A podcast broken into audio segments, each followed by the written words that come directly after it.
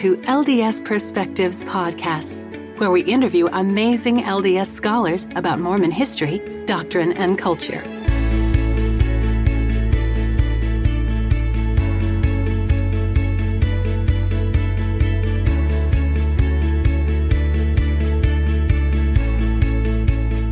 This is Laura Harris Hales, and I'm here today with Christopher Blythe to talk about his new book, Terrible Revolution Latter day Saints and the American Apocalypse, recently released from Oxford University Press.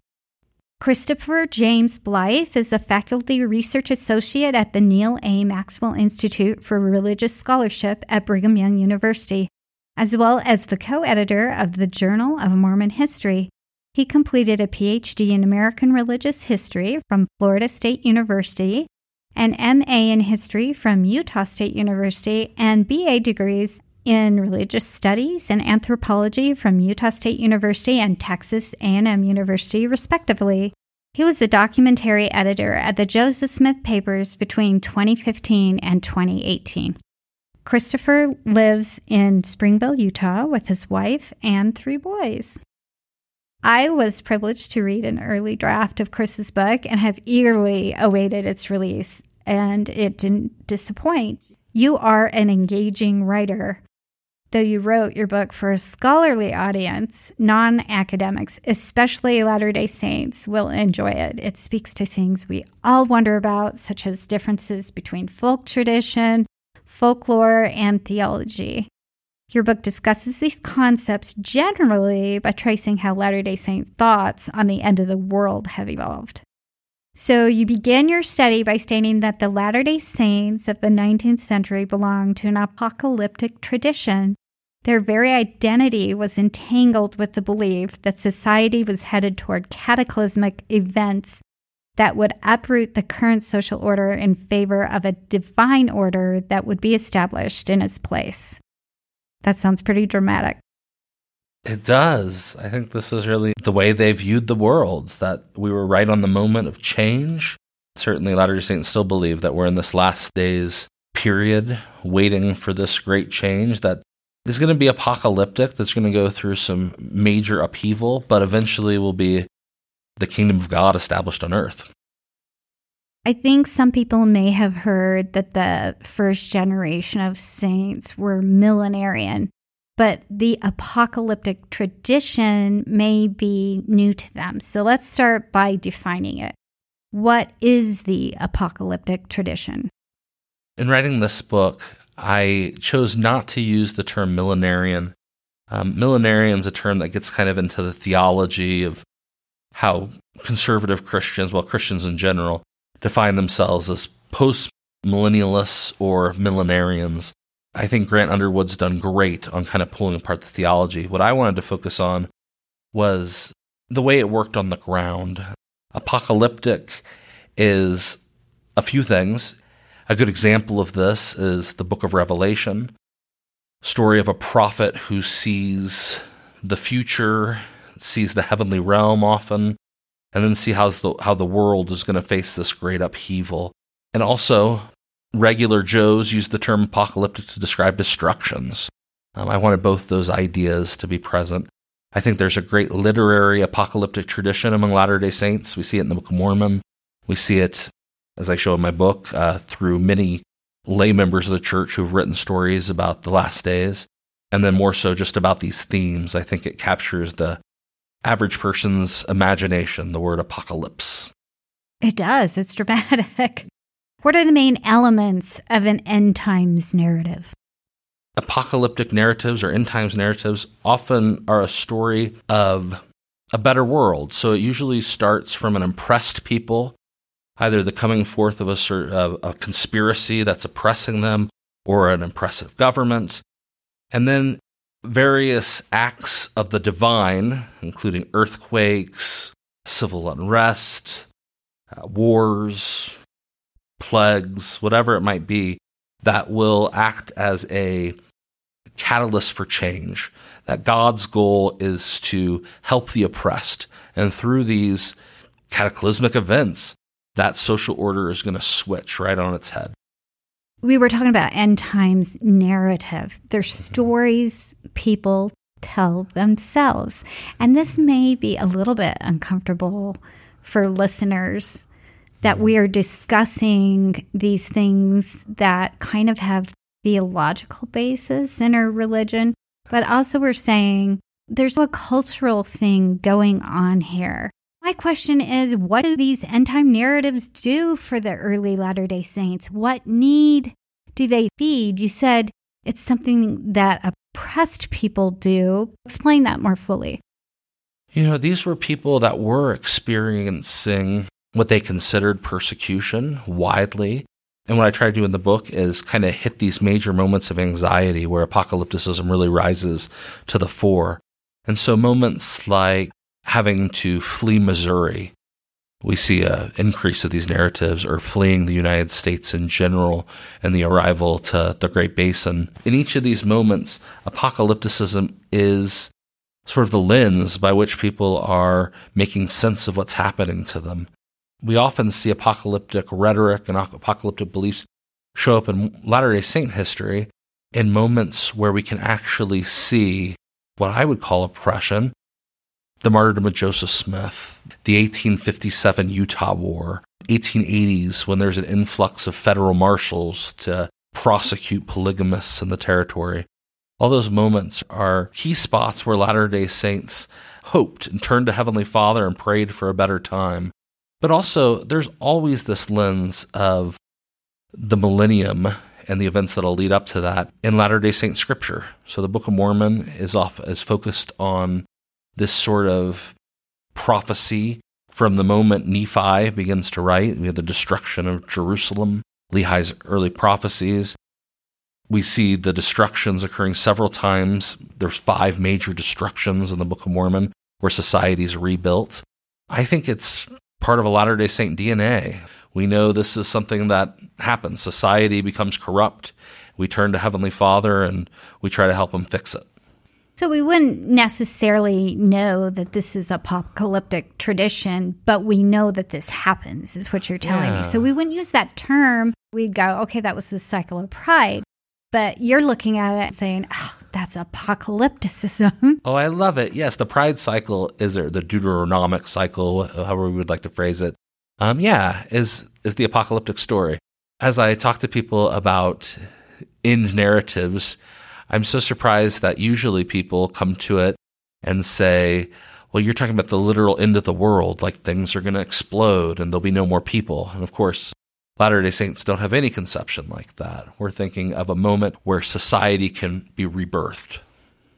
So, as a scholar of 19th century American religion, put this in context for us. So, how did the Latter day Saint notions of end times compare to others in the broader Protestant culture? Latter day Saints, like other Christians of the time, turned to scriptures like Daniel, Ezekiel, the book of Revelation, except they also had the Book of Mormon to interpret these larger prophecies. Unlike other traditions, our last days narrative is based in the United States, certainly based in the Americas. It's also based in the old world, but the things we were most interested in would happen right here um, in the Midwest and the Rocky Mountains and so on. The idea of the rapture is going to be developing and becomes very popular amongst evangelicals a little after the Latter day Saints are telling this narrative, but we didn't accept an idea of the rapture. We emphasized the idea of the gathering, which meant very similarly, as great scholar Grant Underwood points out, evangelical Christians believed God would remove Christians from the earth when these great disasters happened. Latter day Saints believed God would protect them, bring them to someplace safe on the earth. The purpose of Latter day Saints gathering to locations and building temples is to fulfill that prophecy and to be protected uh, by Heavenly Father.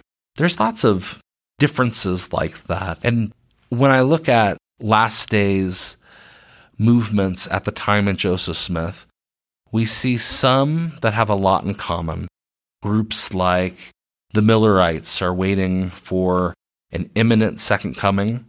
But Joseph Smith wanted to make sure the saints didn't associate their ideas with these other movements. For one, he was really uncomfortable with specific prophecies about the last days when it came to setting dates. That's true, but Joseph also had a revelation, and his revelation was that the second coming wouldn't happen until he was 85 years old, i.e., it wouldn't happen until 1890. This is an important prophecy because Joseph wasn't actually trying to set a date for the second coming. He was trying to respond to so many people in antebellum America that thought the second coming would happen in 1843 or 1844. Correct me if I'm wrong. As I read your book and the notions that early members of the church had, it struck me that they were a combination of the notions prevalent in the broader Protestant culture and Old Testament culture. And this mirrored so much of what was going on in the church, a combination of what was going on in their environment plus the Old Testament. When I think of as mainstream as you can get in the Great Awakening period, millenarian views, they were let's be all really good and then we'll usher in the second coming, even maybe prematurely, just because we're so good when I look at the Latter day Saint tradition and the things that you shared, sure, they did temple work, sure, they did missionary work, but also they thought they were going to be protected and other people were going yeah. to burn. And that is very much like an Old Testament view of we're going to be rescued. We're going to have a Messiah coming right. in as a warrior Mm-hmm. not as a peaceful person. So we have this violent tradition in there that maybe not so much in the broader Protestant culture. Have I characterized this? Is, this? I think that's absolutely right. Okay. And definitely um, before William Miller, so before the 1830s, we have very little millenarian, that expectation that there's going to be this great upheaval led by the Savior and there's going to be violence and earthquakes and so on before his coming. You don't have that until William Miller begins to, to preach with missionaries and so on. And then we have tens of thousands, some scholars are saying hundreds of thousands of adherents to Millerism. And the Millerites really start that tradition that'll lead to other movements like the Jehovah's Witnesses and Seventh day Adventists that have a kind of similar expectation in the end that we do. And also, there's a group called the Irvingites. So you're absolutely right. It's interesting that difference between postmillennialism, where we're trying to make the world better, to bring in God ourselves, to bring in the second coming, is definitely very important in the early Americas. Now we're going to shift gears and define another really big term that you use in your book. Cool. Vernacular Mormonism. What does that mean? We use different terms. Folklorists use the term vernacular religion. Religious studies scholars usually say lived religion. And what it means is that you're looking at religion on the ground. So you're not just saying there's a difference between official religion and unofficial religion. You're saying that people always interpret their religion. You can never just tell a purely, this is what Latter day Saints believe, and then you just list all these facts off. You have to look at it on the ground. Latter day Saints are people of interpretation. Even our prophets interpret, make sense of their own revelations, make sense of scripture. And so when I talk about vernacular Mormonism, I'm trying to look at not only leaders of the church, but also regular members of the church. And I'm trying to just make that point that we're looking at religion as it's lived. And so it's much messier. Um, I often make a point that when I'm doing vernacular religion, vernacular Mormonism, I'm talking about tendencies within the tradition or major themes. I don't try to say Latter day Saints thought this here and this here. I try to kind of capture larger pictures of how Latter day Saints are viewing their faith on the ground. What can we learn from studying lay beliefs and lived religion? Yeah, I think it's the most important thing for us to study. You know, as a Latter day Saint, I'm often tempted to correct people when they describe Latter day Saint beliefs. Saying, wait a second, Latter day Saints don't believe that. We believe this. Um, and so I want to have a pure understanding of what Latter what Latter Day Saints are, right? What the Book of Mormon means to me, and that's just not how it works on the ground. On the ground, people believe lots of related things, and so by looking at lay beliefs and by taking them seriously, I can see how my religion actually operates in the world. Now, is this any different than any other Christian religion? I know ours is a little bit different because we don't necessarily have a catechism. Mm-hmm. And so, do you think there's a broader pool of beliefs in Mormonism than other religions, or is it just the same and you've chosen to study Mormonism? Absolutely. I think it is the same. I do think we have a special a special tradition of limiting our conversations in an interesting way, right? We go to the temple, we experience it, and we know that we should have sacred conversations in certain spaces. If we have a revelation, we know I can share it here, but maybe I shouldn't pronounce it to everyone. Um, when I look at vernacular Mormonism, I'm taking serious those conversations as part of the faith as well. When we talk about vernacular religion, all traditions have that experience. How did apocalyptic thought appear within the early and then the Utah period? And then also, I know this is a lot, so we'll handle it a little, you know, one step at a time. But also, how did these notions shape lived religion during these two periods? Yeah, we can see in the earliest period of the church a lot of people coming in and boldly proclaiming their own experiences. You know, we talked about this sort of postmillennialism that's present. Um, and for me, I really think that's a theological thing. It's a this is what preachers are teaching and so on. But many people have their own expectations on the ground. So Brigham Young and Heber C. Kimball are Christians living in this Northeast area where they're familiar with all sorts of different ideas. I don't know that they're apocalypticists before this, but one evening they go outside of their homes and they look at the sky. And according to their report, they hear soldiers and in the sky they can see men marching. That these men, you know, he, they can hear the jingle of their sabers and so on. This moment where they just stared up and saw this in the heavens, um, and you know they say several people were present for it. Um, and they thought something was significant about this. Later on, they realized this was tied into the appearances of, well, at least it was timed with the appearances of Moroni to Joseph. I think we can pinpoint lots of these moments happening amongst early converts in the church. One of my favorites is Hiram Page. We all know the story of Hiram Page and uh, his his seer stone. It's also related to last days ideas, but there was another experience Hiram Page had. He prophesied in a church meeting that the stars would fall from the heavens. Shortly later, they had the Leonid meteor shower, in which Joseph Smith saw the falls, the stars fall from the heavens one night, and everybody, of course, went outside to see this meteor shower, which Joseph believed was a sign of the times. And here we had an early member at the same time predict it. You see just a lot of these experiences. He, Wilford Woodruff says an angel appeared to him one night on one of his missions when he was still a priest. That would explain last day's events to him. I think it's very common amongst early church members not only did they experience their own visions, they read about it in the book of Revelation and Daniel and Ezekiel, and they also talked about it. They liked to speculate. Joseph would sometimes encourage conversation and speculation, and sometimes when it got contentious, particularly when it got contentious on a larger scale, he'd preach against it. So we have some great sermons from Joseph interpreting parts of the book of Revelation, for example, where it had become a controversy amongst the saints because one member would speculate and the others would tell him he was wrong. They were also really, uh, I'll just use the word, obsessed with the book of Revelation. Certainly, yeah. Before we, we talked, you, you mentioned intertextuality. And intertextuality, I think it's throughout the Doctrine and Covenants. Um, I think the Book of Mormon points us directly. You know, I, I can remember the first time I read the Book of Mormon as before I'd been baptized. And I I wasn't an expert in the Bible, but I'd read the book of Revelation. And I remember reading about John the Revelator. Nephi sees John the Revelator. I thought, whoa, there's something about this. Um, so they they were Book of Mormon readers and Bible readers, and so they took the Book of Revelation very seriously.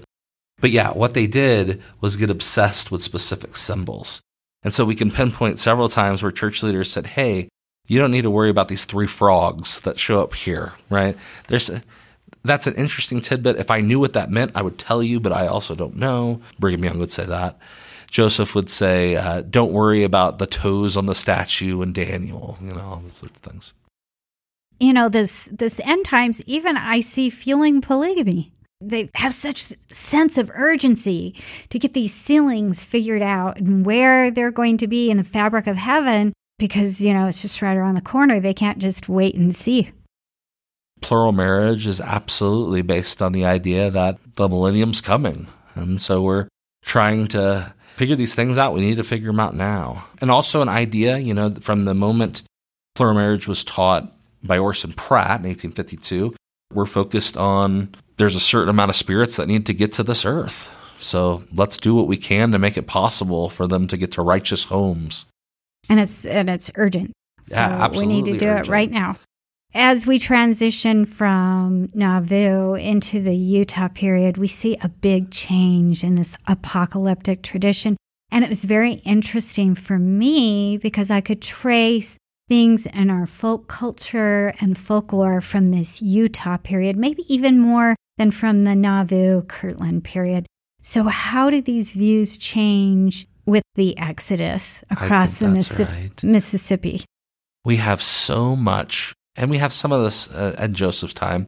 We have so many visionaries focused on persecution from the federal government. I think that's one of the really important changes. We also have many more participants in sharing this apocalyptic story. We're going to have newspapers be published in Utah, pamphlets and so on, where this story can be shared far and wide. So there's definitely more of an avenue to share this experience. One of the moments that I find so fascinating Stephen Farnsworth will have an experience, a vision he claims he had in Nauvoo. And this time, for the first time I can think um, in church history, an apocalyptic vision not received by a member of the church is actually preached by, excuse me, a leader of the church is actually preached over the general conference pulpit. So Orson Hyde thought this was a powerful sermon um, or a powerful vision that was received by Stephen Farnsworth. So he got up and shared it with the saints.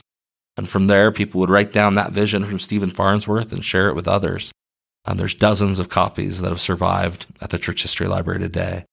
So I think it's a really key moment. And then the other reality is, just like it was at the end of our time in Nauvoo, is uh, 1857. We actually had um, a sense that the federal government was directly out to get us, and they were.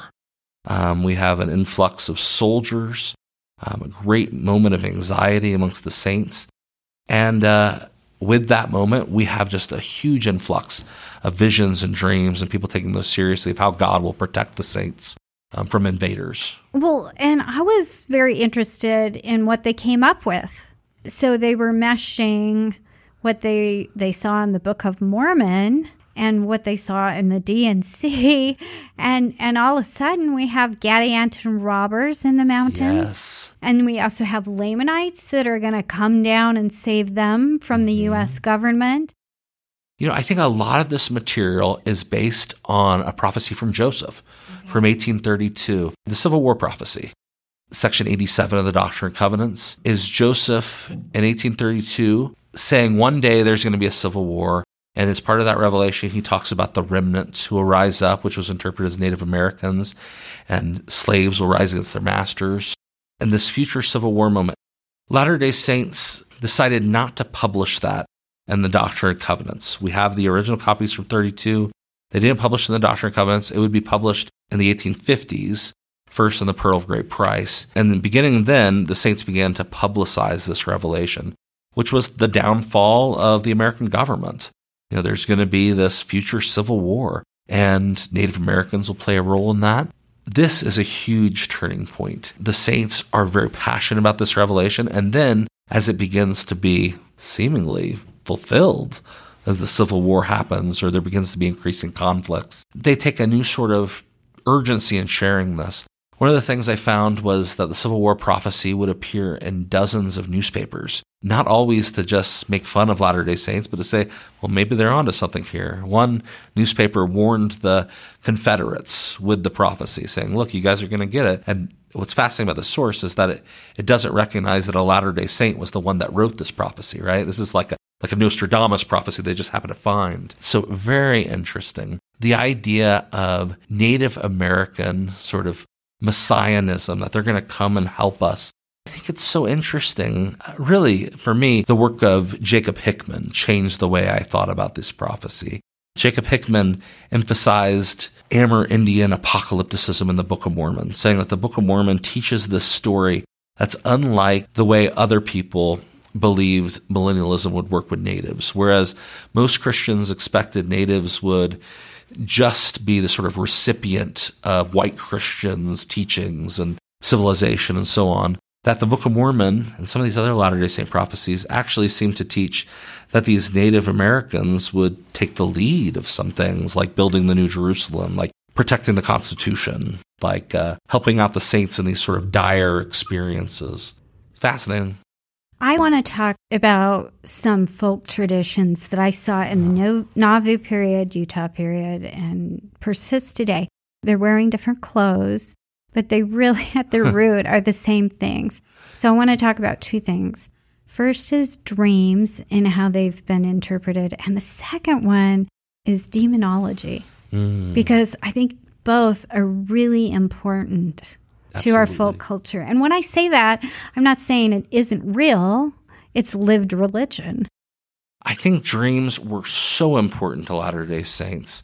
A dream is an experience that all of us are familiar with. In the Utah period, dreams became particularly important.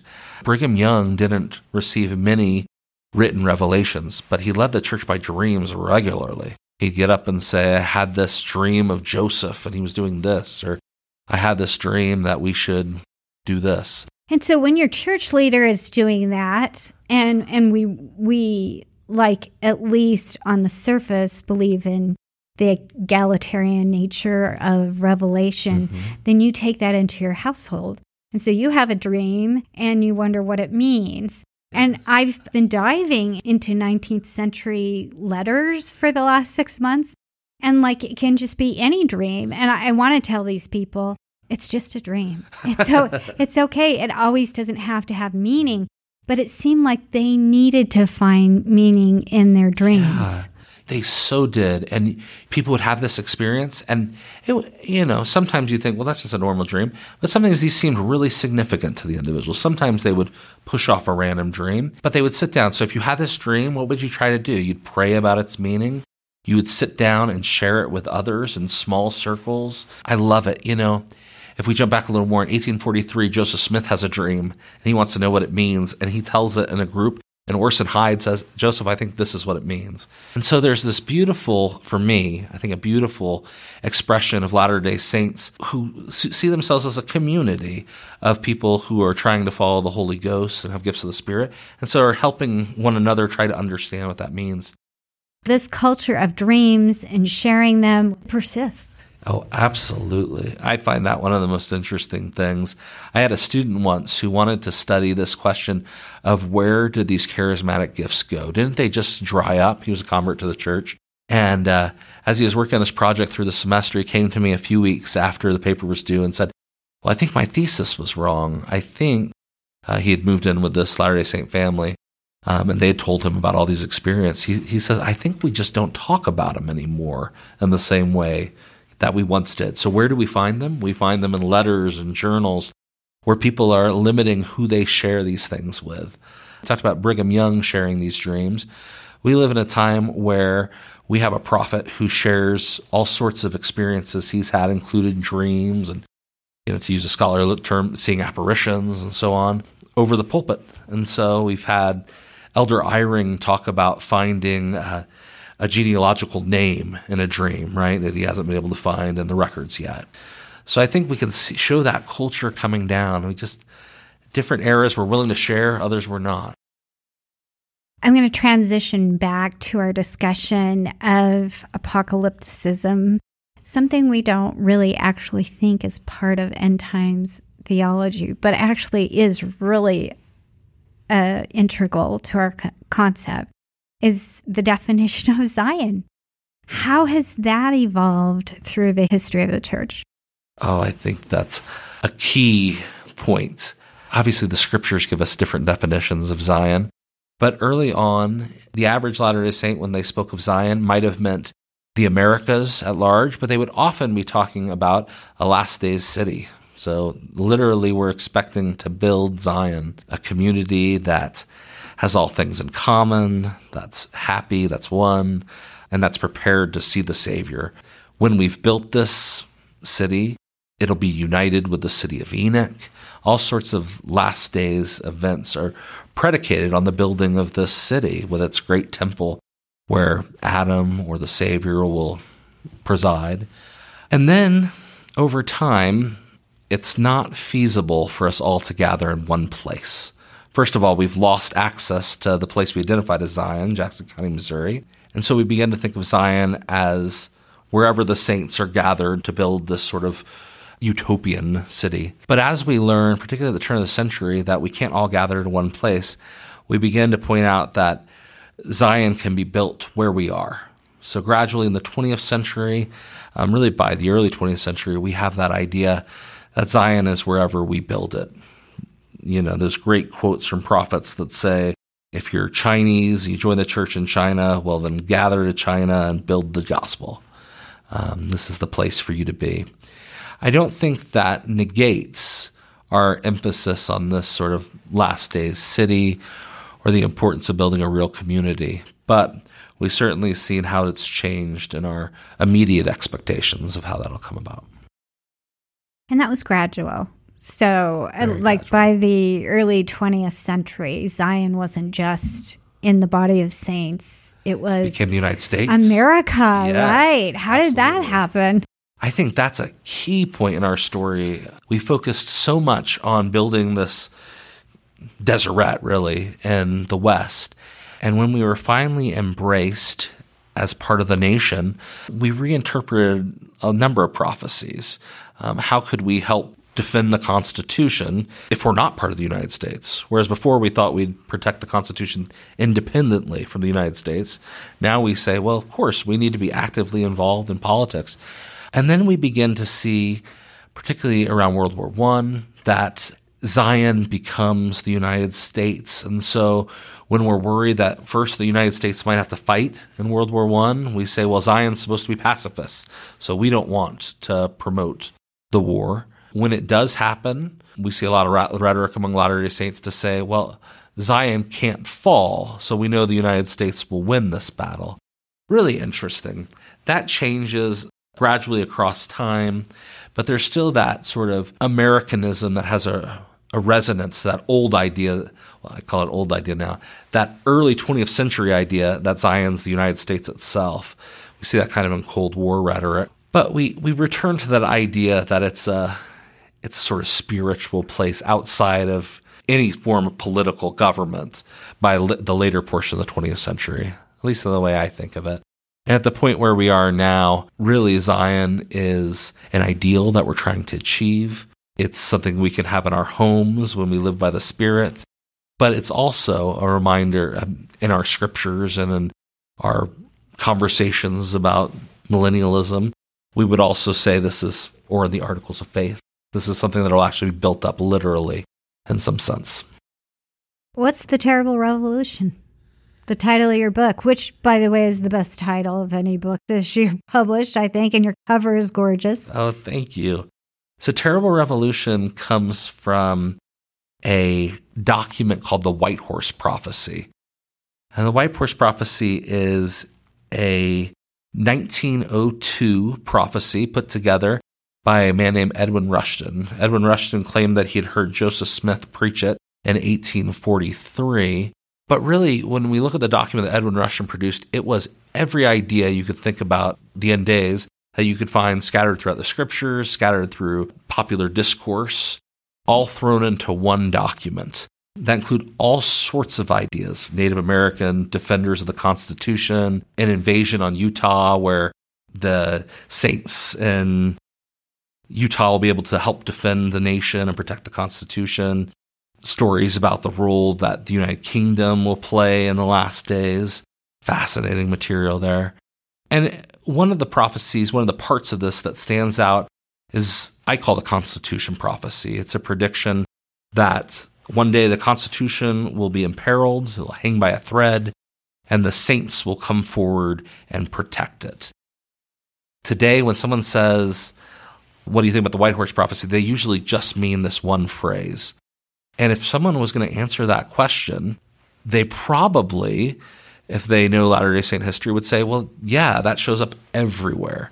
Joseph Smith first made that claim and the 18, I think we have a, a quote in 1840, if, I'm, if I remember right, where Joseph Smith's first introducing that idea.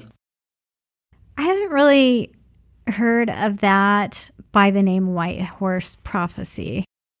To me, what's come through in folk culture is just that one phrase the Constitution will hang on a thread. And that's what's persisted. Is, is that what you found in the yeah. different iterations of this prophecy? I think that idea, which existed before the White Horse Prophecy, has had its own track in the church, taught by many, you know, taught by Eliza R. Snow, taught by Brigham Young. We can show that showing up in church documents and from prophetic leaders all the way up to Ezra Taft Benson.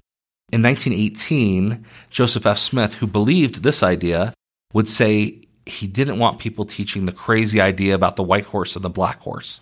So he actually discounted the white horse prophecy, even though he accepted this idea about the Constitution hanging by the thread. And uh, I think that's because the larger white horse prophecy documents all about a future civil war. It's all about a renewed civil war, really race wars in the United States and violence coming from an international scene. He didn't want to get into any of that because he had preached against the white horse prophecy, and because people associated the white horse prophecy with just that phrase, in 1940, Charles Nibley, who was uh, bishop of the church at the time, would write an article saying, I, I constantly hear people say we don't believe in this prophecy of the Constitution hanging by the thread, but we do. And here's all the people that have taught it. And well, he wasn't just a bishop, he was the presiding bishop. Yes. So we got some authority here. Yeah. Okay, so that leads into my next question. So we have all all these dreams going on. Oh, we didn't talk about demonology. I wrote it down. Let's talk about it now. Demonology, or or sort of an emphasis on spiritual warfare. The idea, you know, section seventy six, where Joseph has this vision of the fall of heaven, where a third of the angels fell and he sees them encircling the saints, making war against them. I think it was an important idea among the early saints. Joseph, you know, was cautious in the way he spoke of it. You know, he wouldn't share this full experience of the first vision until 1838 when he mentions his experience in the grove being held down. Um, I think he was uncomfortable making too much emphasis on it. But on the ground, missionaries often told stories about spiritual assault on them, sometimes while they were sleeping, possessed individuals interrupting their meetings, and so on. This was rarely like something. Even what they call the first miracle of the church yes. was the exorcism of a demon in Newel Knight. What, yes. like five days after the church was formed? Mm-hmm. in 1830. So, I mean, it started from the beginning right. that there were evil spirits and they could possess you. Absolutely. We can show various times where this shows up in church history. When the saints first arrived in Nauvoo, when it was still commerce and it was a wilderness there, at the same time the saints were dealing with malaria, we had many stories of possession and exorcism occurring in commerce. You know, one of the fascinating examples that I include in Terrible Revolution is the horse that's possessed when the saints leave Nauvoo. And so they kind of pray that the evil spirits will leave this horse. And uh, I love this exorcism because they say, uh, take these evil spirits and send them over to Warsaw, where all the anti Mormons lived, right? And so you can see that occurring there. And I trace both the end of this sort of dreams are still important to us as Latter day Saints, but dream interpretation's rare. And also stories of these sort of evil spiritual encounters, they became less mainstream, at least less publicly spoken about, really at the turn of the century. And we have discouragement from uh, placing too much emphasis on either of these things, on dream interpretation or um, satanic encounters. Anthon Lund, one of the apostles in the era, there's a great story that he records that relates to both these experiences. A man comes up to him and says, I had a dream that the devil came and he kissed me on the lips. And he says, What do I make of that? And Anthon Lund said, You know, sometimes a dream is just a full stomach. Like he dismisses both things. Same era, Joseph F. Smith has a man visit him and say, Your house is haunted by evil spirits. And Joseph F. Smith says, Well, I don't think saints need to worry about anything like that if we're living good lives. So we begin to see those ideas are being dismissed over the stand. Nowadays, we often have stories from missionaries that sometimes experience the same sort of opposition from spiritual beings. So I think there are segments of the Latter day Saint experience through the years, even as we've no longer focus on satanic opposition the new handbook came out and even says, don't talk a lot about this stuff, right?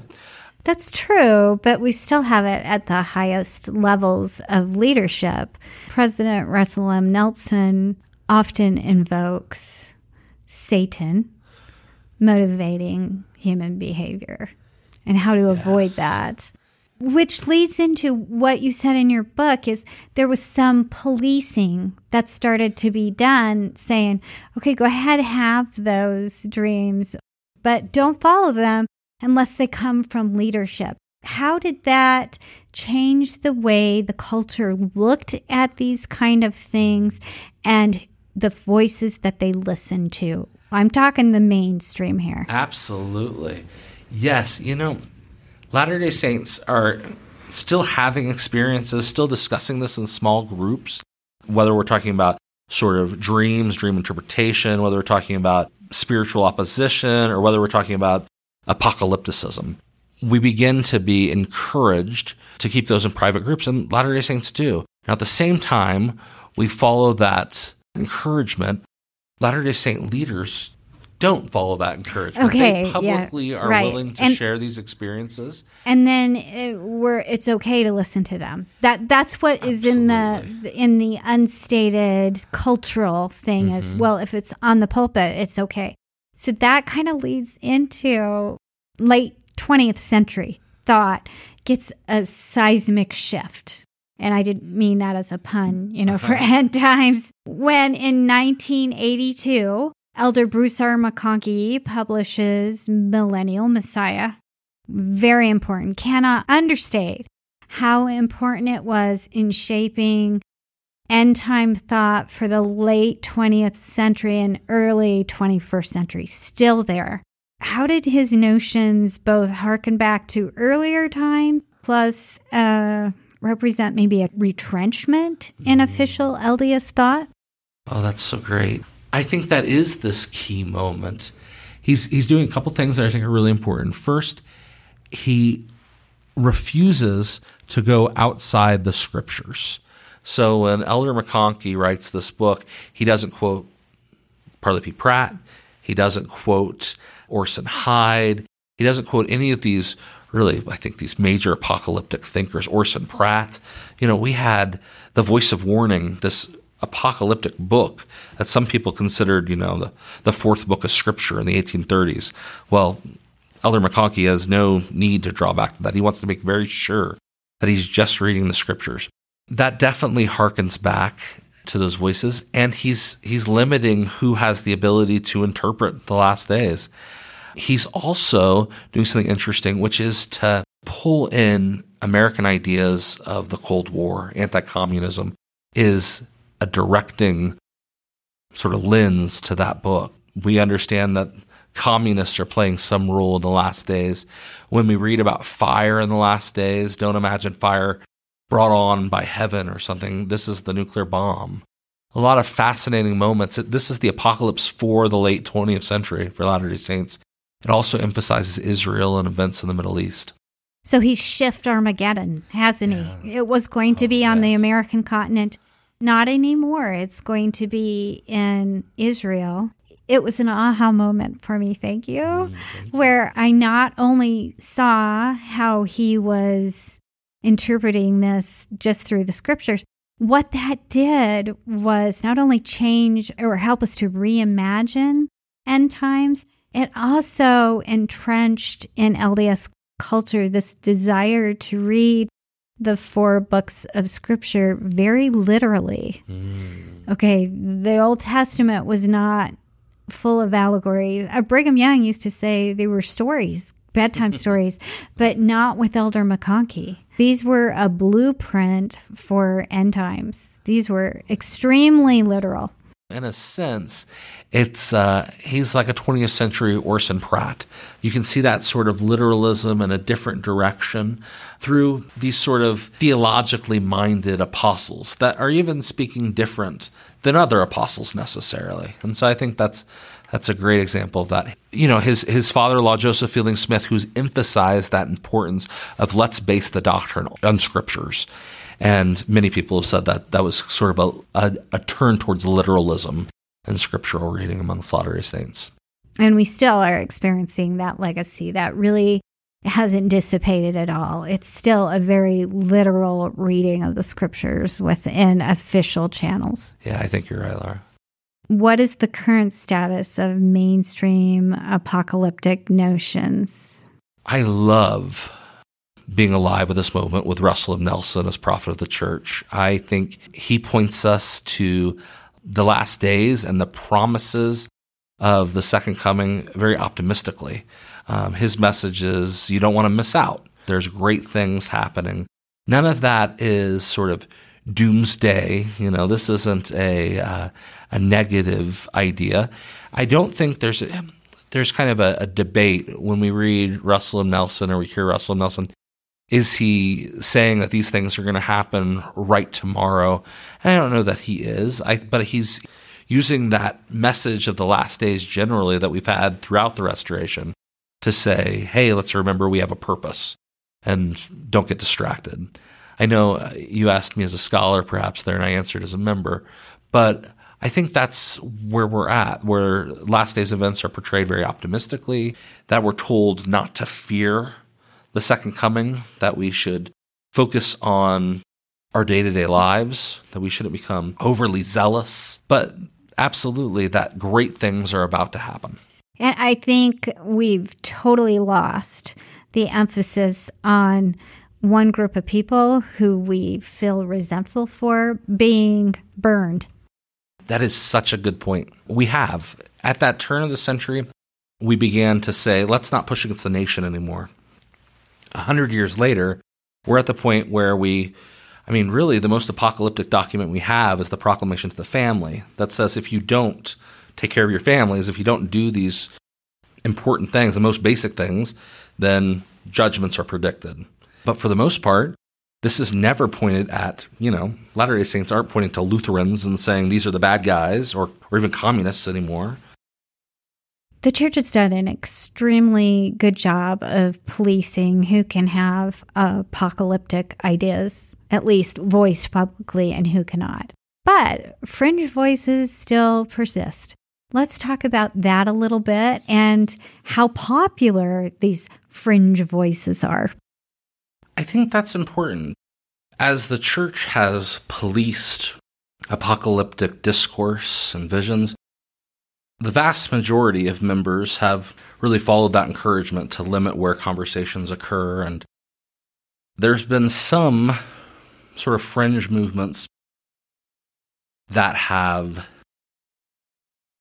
gotten their start around apocalyptic discourse. So in the 1990s, for example, there was the community in Manti that was holding firesides. Church leaders came out and held various meetings warning people about uh, this these sorts of communities, these sorts of groups.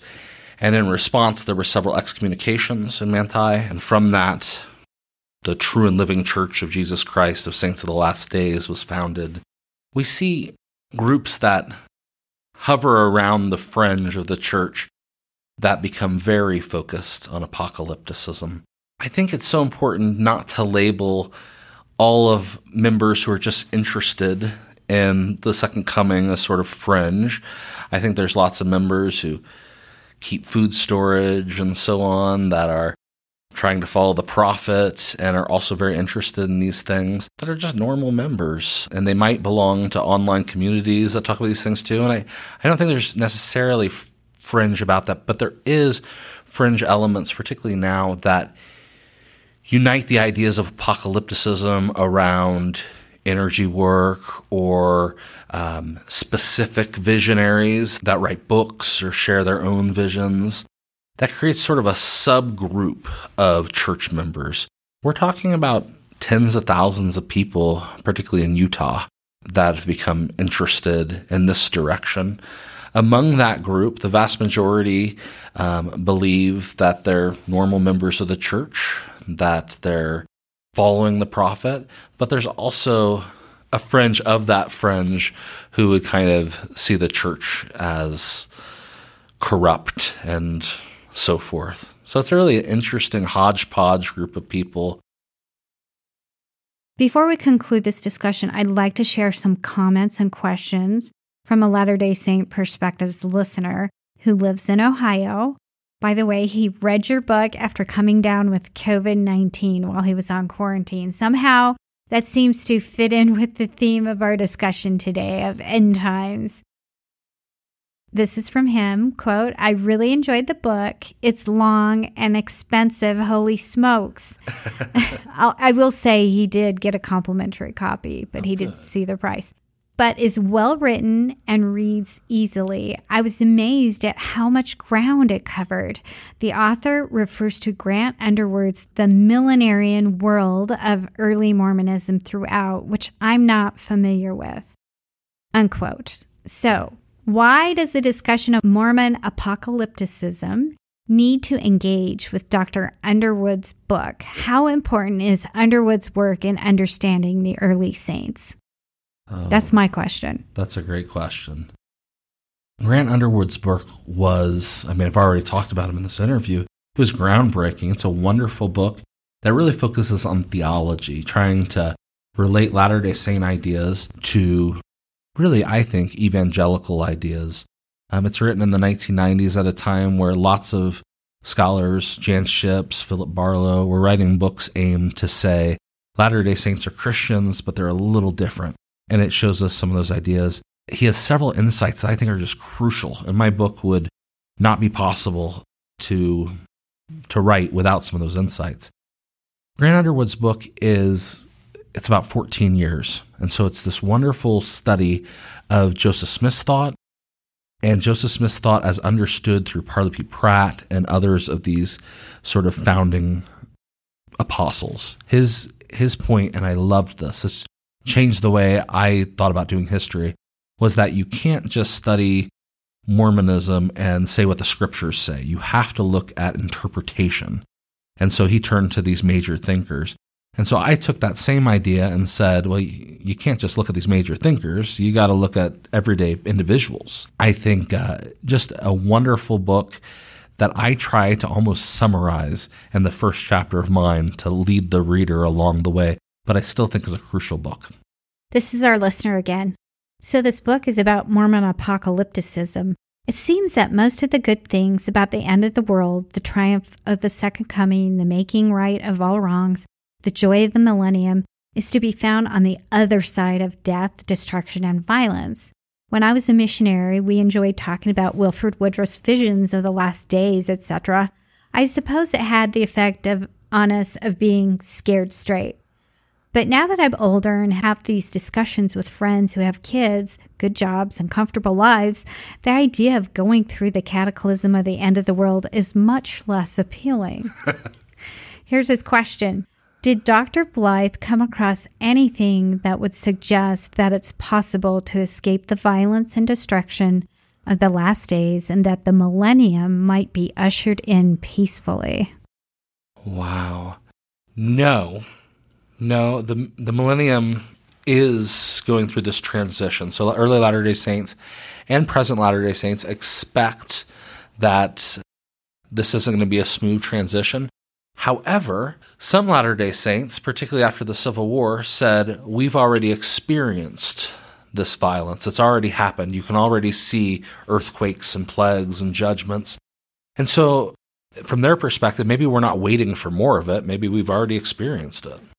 And I think that's such a great point about how once we're in this really good situation, if you're a middle class American or upper class American, you probably aren't looking forward to the apocalypse. The apocalypse is a story told to the oppressed. These are people that aren't doing very well, and you're hoping for a more just society to be brought about. So if you're living your day to day life and a comfortable lifestyle, it doesn't sound great. Dr. Blythe, okay, here, here's a more difficult one, okay? Yeah, I know it's not comfortable theology, and we're into comfortable theology in the 21st century, don't you think? Maybe that's why the appeal within the mainstream has kind of dissipated a little bit. Yeah, we are. In the book, I focus on the comfort of being like other Americans. We we don't want to raise attention to ourselves with sort of off kilter ideas. And you see that, you know, beginning in the early 20th century when these things are discounted um, or we're told not to focus on. I think it's often for that point. Actually, Joseph, even during his lifetime, is discouraging some public talk because he doesn't want to arouse the anger of their neighbors. Don't talk about Indian raids that'll happen in the future because they're going to think we're not team players. We're, we're, we're scary ourselves. And they didn't. right, right. he was right there. okay, I, I love this. I want to see how you respond to this. Dr. Blythe also talks about vernacular religion and bringing the voices of the lived experience of the laity into the scholarly discussion. I think it's interesting to have these voices documented from a historical perspective, but I wonder if it warps the reader's perspective a bit by amplifying these extreme voices. I like to think my upbringing in the church was pretty typical. We had a garden and canned our food and yet, I cannot relate to Joanna Brooks's parents casually pointing out possible targets for Russian nukes in their neighborhood. Tara Westover's family living completely off the grid and eschewing modern medicine and higher education is totally foreign to me, not to mention antithetical to church teachings. Mm-hmm. How would you respond to this listener's concern? Oh, I think that's great. I think that's right. When we're looking at Tara Westover. I mean, I use Tara Westover as an example to say this wasn't the Latter Day Saint experience. By the time we're talking about why, what what she actually she makes that point herself. Her family was ostracized by their emphasis on Y2K. Regular Latter Day Saints avoided them. It was a strange thing. Joanna Brooks' experience in the 1980s, I think it's obvious that her family was a little overzealous, but I don't know that I, you know, I was in, I was an Episcopalian in the 1980s, but my own father would speak to me about some last days events. I think it was really everywhere in the 1980s and conversation about conservative Christianity. People were expecting there to be additional conflicts with Russia and so forth. And so this isn't kind of an, an embarrassing revelation, but I will share it. I was teaching Relief Society in the 1980s and I remember being so proud of myself because uh, it was a lesson on the second coming. And so I had the material from the church, but also I had Bruce R. McConkie in my side pocket. Ooh. And I made this great handout with 25 signs of the times of things that had to happen. And I was so totally convinced that these were going to happen and then we were going to have this millennium. We knew there was like no uncertainty because Elder McConkie had figured it out for us. I think that's right. And in the 70s and 80s, where there was enough time, you know, once we get closer to 2000, church leaders say, hey, you know, we don't need to emphasize these things. But in the 70s and 80s, where there's that, that sort of one generation away, I think, yeah, it made sense. Particularly, we're having all these conflicts as Americans. I mean, this isn't just a Latter day Saint thing. And then I'm going to give you another bye as well. And when I read this question, I thought, yeah, Julie Rowe just, you know, she's just one voice and, you know, I don't think she has a lot of credence. But then I can also see your perspective as a scholar saying, yeah, Julie Rowe may seem like she's out there, but there's tens of thousands of people buying her stuff. Yeah. So you have to cover it. That I mean, there she must be tapping into something within Latter Day Saint culture, some need that isn't being met by mainstream sources.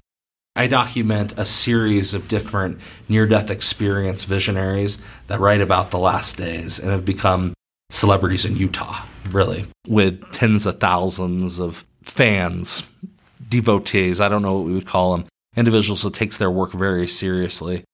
When I talked about Julie, and I think they're all, I think they're all bringing in older ideas that really didn't disappear in the 20, 19th century, but they're bringing them back to the fore for this group. They're collecting them together and they're presenting them through their own visionary experience. Um, and so they resonate with lots of people. Your listener before mentioned Wilford Woodruff's vision on his mission. Well, we don't talk about that vision anymore, but if you're interested in Julie Rowe, she's kind of represented it in a different way. You can read about it over here. Very fascinating.